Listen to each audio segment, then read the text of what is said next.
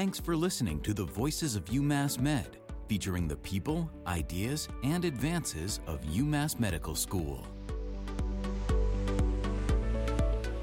Welcome to the Voices of UMass Med podcast. I'm Jennifer Berryman. We are focusing this episode on the vaping crisis. Tina Grosowski is dedicated to reducing tobacco use and harm here in Massachusetts. She's an instructor in psychiatry and coordinator of the Central Massachusetts Tobacco Free Community Partnership, a program of the Department of Psychiatry at UMass Medical School.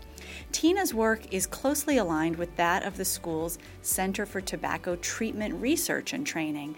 That center was founded and directed by Lori Pbert, PhD, a professor of population and quantitative health sciences.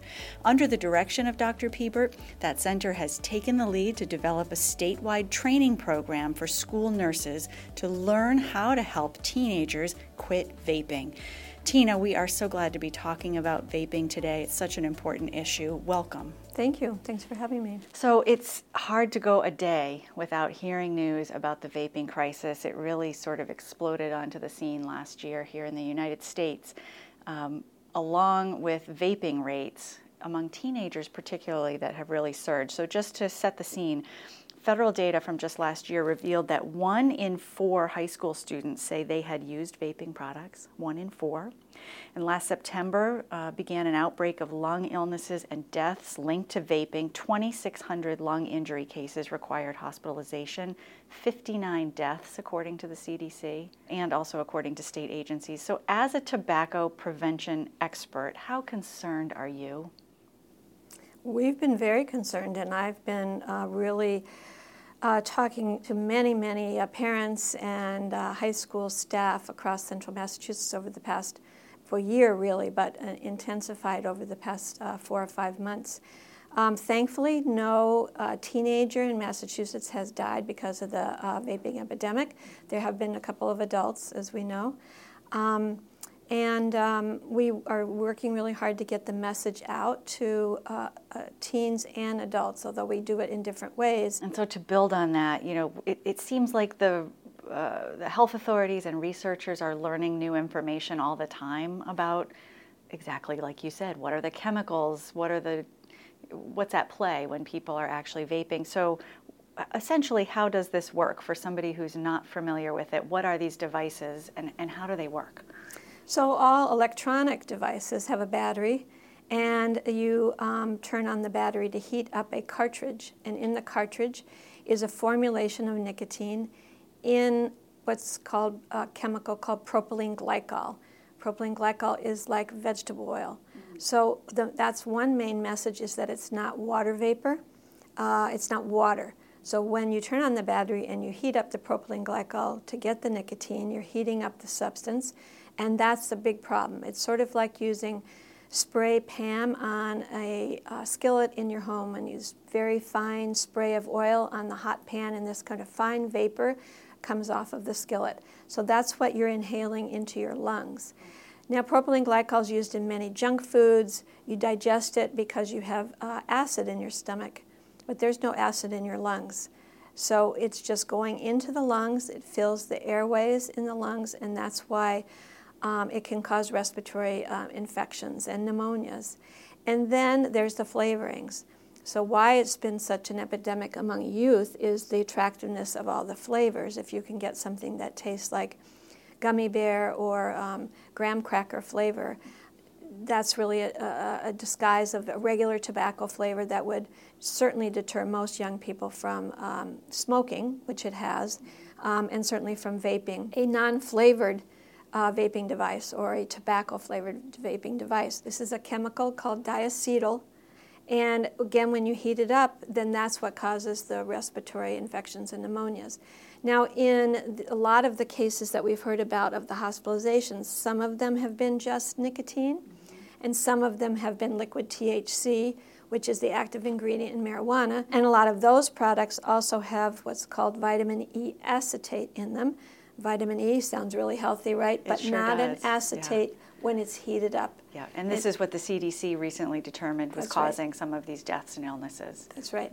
So again, all of the problem is a lot of it is due to the heating up of these chemicals and then inhaling them into your lungs. You're not really meant to put anything into your lungs except for clean air. Yeah. Right. Well, and to So- put a finer point on something that you just said, it's the, the the ingredients, for lack of a better word, in some of these cartridges may be stable at room temperature, but then when you're heating them, it's causing a further right. chemical reaction that's doing a lot of the damage. Right. Is that what we think? That's what the CDC's um, investigation um, led to uh, uh, over the past couple of months. Now, um, there's also the factor that because these products aren't regulated, there's what they call underground products or black market. I don't really like that term.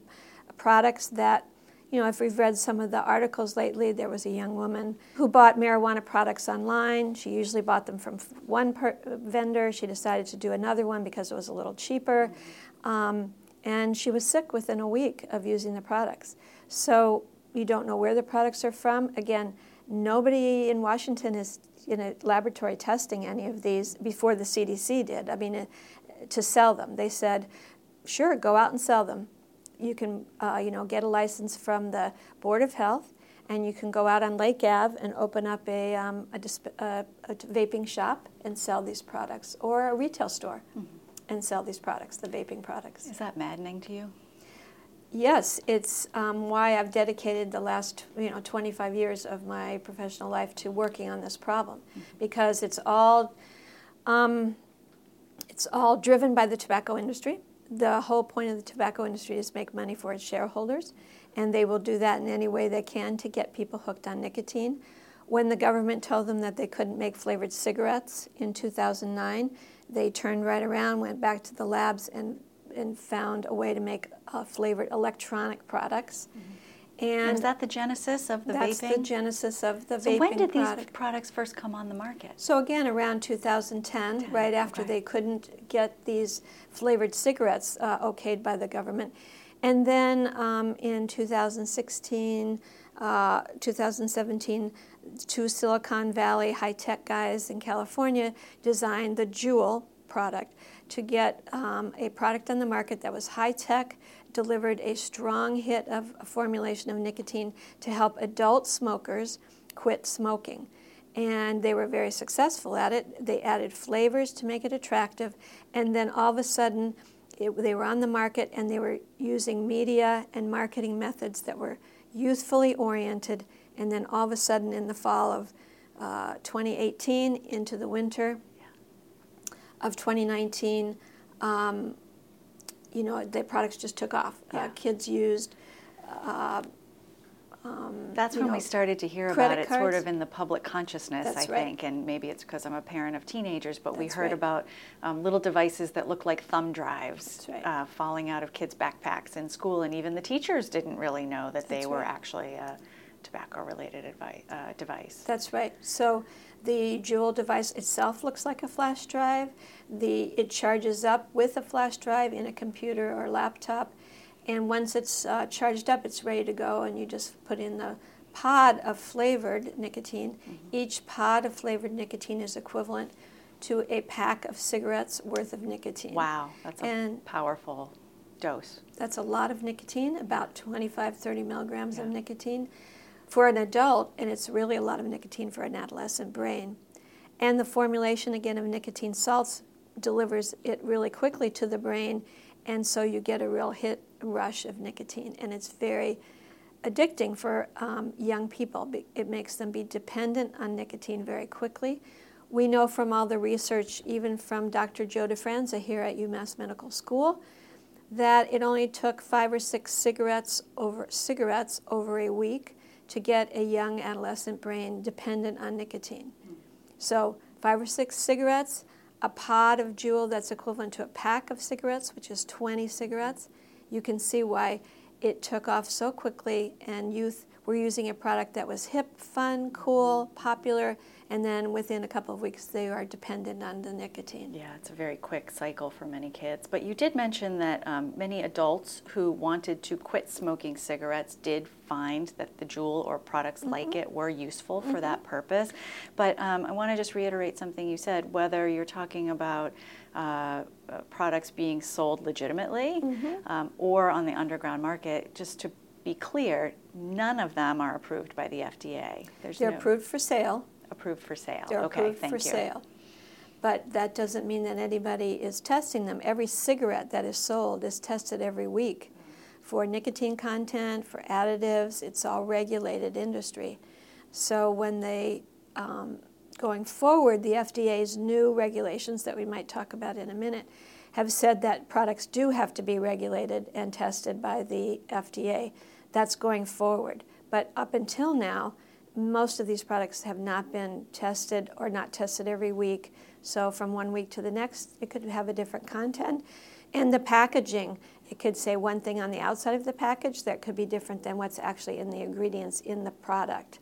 When you go to the grocery store, you're rest assured that the gallon of milk that you're buying has what's inside the box that it says on the outside.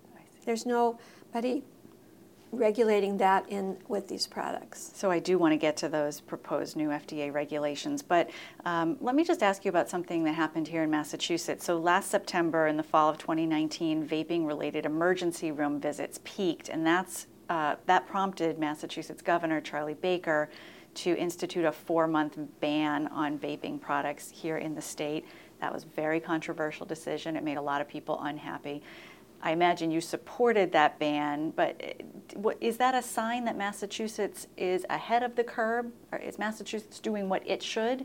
Yes, and it was a bold move by Governor Baker, but he, uh, under the guidance of the Commissioner of Public Health, um, made a progressive, um, proactive um, regulation that was entirely legal, that gave them time to let the CDC do its investigations and to figure out what was going on uh, with the products. And it also provided um, some guidance for physicians and uh, providers to um, see about the people who are coming into their offices or into the emergency departments with these symptoms and be able to gather some data and figure out what was going on. And then at the same time, it really propelled the legislators in Massachusetts then to see that this really was a true emergency.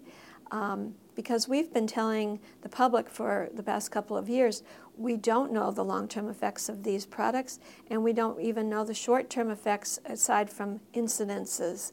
And so all of a sudden it increased, and people were starting to believe what, we, what the public health community has been saying about these products.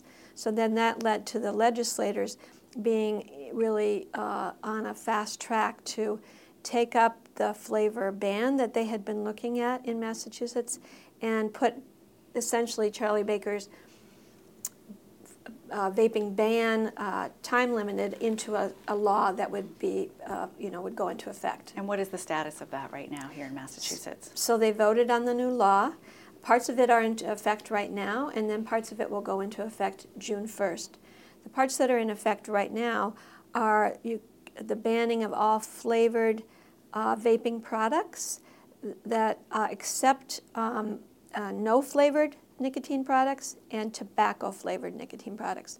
Those can still be sold if it's under 35 milligrams of nicotine in a adult only vape shop, or if it's above uh, 35 milligrams, it has to be sold in a smoking bar. Now, there's about 26 smoking bars in Massachusetts. Uh, unfortunately, there's 13 of them in Worcester. And uh, so we have work to do to educate the public uh, around that part of the law. And June 1st, when that date comes and goes, what will change uh, even further in Massachusetts? So on June 1st, menthol cigarettes, menthol cigarettes will only be available for sale in the smoking bars. Oh. And the reason for that is that menthol um, was a uh, favored uh, flavor by the tobacco industry that they got through when the government told them they couldn't make flavored cigarettes. They were able to keep menthol as a product, as a flavor. And so it wasn't included in all the flavor restrictions that were passed at the local level. And um, with all of the research that's been done, with the community education that's been done, with the highlighting of the racist policy by the tobacco industry to market menthol, cigarettes especially, uh, to African Americans and Latino population for years. Um, and those uh, populations now, it is shown, uh, that they have higher rates of lung cancer and heart disease because with menthol you inhale the c- cigarette smoke deeper into your lungs, you hold it deeper into your lungs, so you can uh, extrapolate more, from more that. Damage. It does more damage, Yeah. exactly. So that's a racist policy now, and we want to address those health disparities. And really, the only way to do that, from a public health point of view, is to restrict the product. We're speaking with Tina Grosowski. She's the coordinator for the Central Massachusetts Tobacco Free Community Partnership. Tina, let's talk about those new FDA regulations. Obviously, this has been a top priority the vaping crisis has for the CDC and the FDA. What are they considering at a federal level to help turn the tide? So the FDA has proposed and has been interested in a flavor regulation or ban for the past couple of years. Uh, President Obama tried to get a 2020 date for it, um, but then the new administration came in in 2016. That date was bumped up to 2025 and basically was sitting on a shelf until these uh, epidemics started. And then you probably even saw maybe President Trump in the Oval Office saying that was really concerning. He wanted to do something about the vaping ban, but there was no action. So um, the government, uh, FDA, did just um, put into place a flavor ban, but it does not include menthol. So um, that's why we think, and Massachusetts is the only state right now with the most restrictive policy in place. Uh, Vermont is looking at copying Massachusetts' uh, policy. Um, New York State uh, is proposing something similar, including menthol. But the menthol piece is really so important also because in the flavor restrictions, mint, which is uh, like menthol, right? Mint Juul is a very popular flavor for teenagers, probably the most popular flavor. With the local flavor restrictions, menthol and mint were not included. So they were still sitting on the shelf, even though all the other tutti frutti and gummy bear flavors were restricted to the vaping shops or adult only. So this really, again, goes back in, puts the measures into effect for two populations of people teenagers and uh, populations of people who use menthol products. And that's what I want to talk about next is teenagers in particular because so much of your work is focused on getting teenagers and that next generation not to start, not to try to not to experiment with tobacco or vaping products. So how are you involved in um, getting that message out in a way it can be heard? Mm-hmm. So we do it in a number of ways. We provide education to parents. Um, the community partnerships, of which I'm one of seven or eight, um, go out and do public presentations. We provide media and education and literature to parents, to schools, uh, get information out into local community newspapers. We do podcasts, we do local cable television. Um, and we advocate for the change of the local regulations and helping parents to understand their empowerment to be able to change local regulations through the boards of health. And you also go into schools, right? We go into schools and talk to the staff and administration. We help them with their policies in their schools. We help them with enforcement of their policies, and we help them to um, provide a hopefully more um, educational and treatment oriented approach to ca- when the kids are caught with these products because it really means that they're dependent, nicotine dependent, and not have a more punitive approach like they would with a with drug like THC or if they caught a, a child with a, a more um, you know restrictive drug. So let's let's pause for just a second and talk about that. So I'm a parent. I find a vaping pen in my child's backpack. Of course, I'm angry, concerned. What do I? What do you recommend I do as a parent? So I would recommend that you go on the website getoutraged.org, and there's information for parents how to talk to your kids about vaping. So obviously we'd like parents to take a, um, you know, a bit of a backseat approach to um, keep their feelings more in check and uh, be inquisitive about th- the use of the products. Do the does the child know um, what's in the products? And you know, question them how often they're using it. What do they get from it? Um, have they ever tried to go through a day without it? And then, uh, based on that kind of information, try to help the child get some nicotine dependence help. That could be starting with the pediatrician, um, because certainly that person would know the best about that child, what else is going on with that child. Um, helping with in the school environment by involving the school nurse, and um, that would be that would be a good start. We're then talking to youth, um, you know, talking to them about, um, you know, the culture of Juul, why the industry is targeting them, not a negative approach. We're trying to appeal to their sense of fairness and justice. So we want them to understand how the industry has been targeting them with these flavored products and that maybe in the short term they're fun and exciting and socially popular, but they don't know what's going to happen when they use it for long term, and then they find themselves uh, uh, not being able to go through a day without it, and then they start questioning uh, their use of it, especially now with the hospitalizations and the deaths, they're beginning to say, well, maybe this wasn't such a good idea, mm-hmm. but how do I stop? Yeah, how and maybe even starting, I think sometimes starting before they've begin, begun using or, or opening kids and teenagers' eyes to the techniques of marketers. Absolutely. Um, can be very empowering for them. That's right. And most health curriculum in Massachusetts does involve some media literacy. So we would definitely include this marketing and media approach by the industry as a great example of having kids be media literate, especially because Juul was marketing on where young people are on their phones with Snapchat, Instagram, and Twitter. Um, not on television, A, because it's not legal, and B, because teenagers are not really watching television. But they're on their phones where ads pop up, and um, that's how the industry really hooked them. So that's you know providing that kind of education, and then the most recent um, efforts that we're doing are to uh, involve UMass Medical School here, the Center for Tobacco Research and Treatment. Uh, we went back to them and said, you know, you did such a great job providing training in smoking cessation for school nurses. Teenagers are not smoking now. Teenage smoking rates are at all time low, but they are vaping. Could you tweak your uh, smoking cessation educational webinars and resources for vaping? So that's what they did. They didn't have to go back and do a big NIH study again and now they've put, provided some uh, training for school nurses. They've got some resource material. They're going to be offering some webinars, again, based on the idea of nicotine dependence, on uh, helping nurses assess stages of change, which is an old model looking at, you know, where is a person in their ability to think about themselves being ready to quit? Are they not even thinking about it? Are they maybe considering it?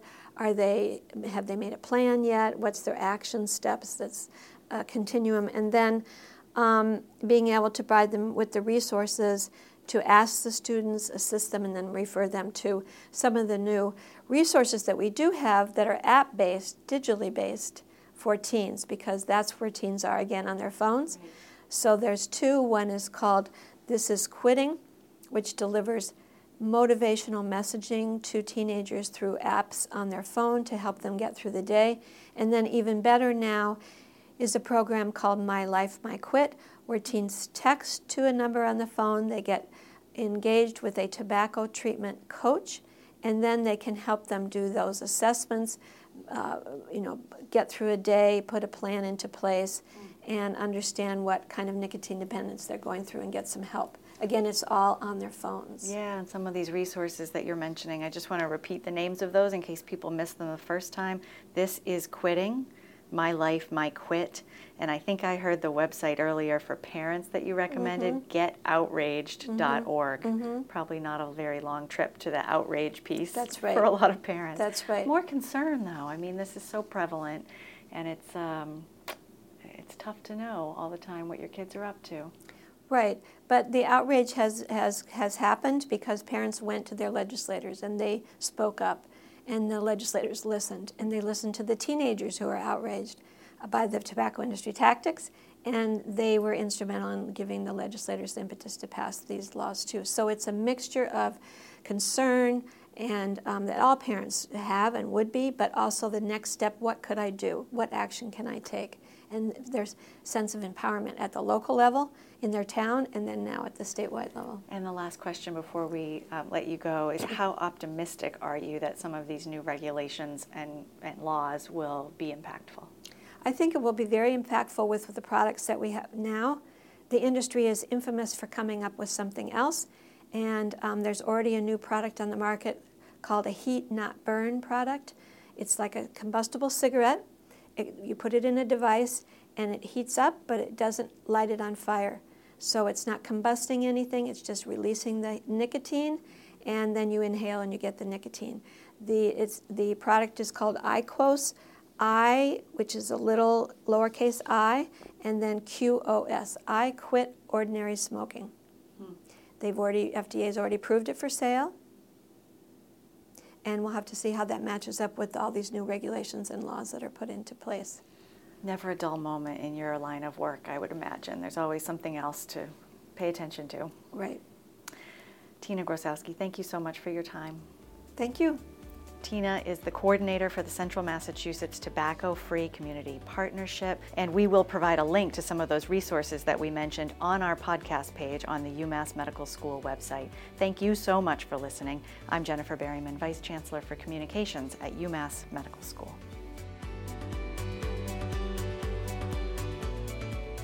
Keep up to date with everything happening at UMass Medical School by following us on Facebook at UMass Med, on Twitter at UMass Medical, and on LinkedIn at University of Massachusetts Medical School.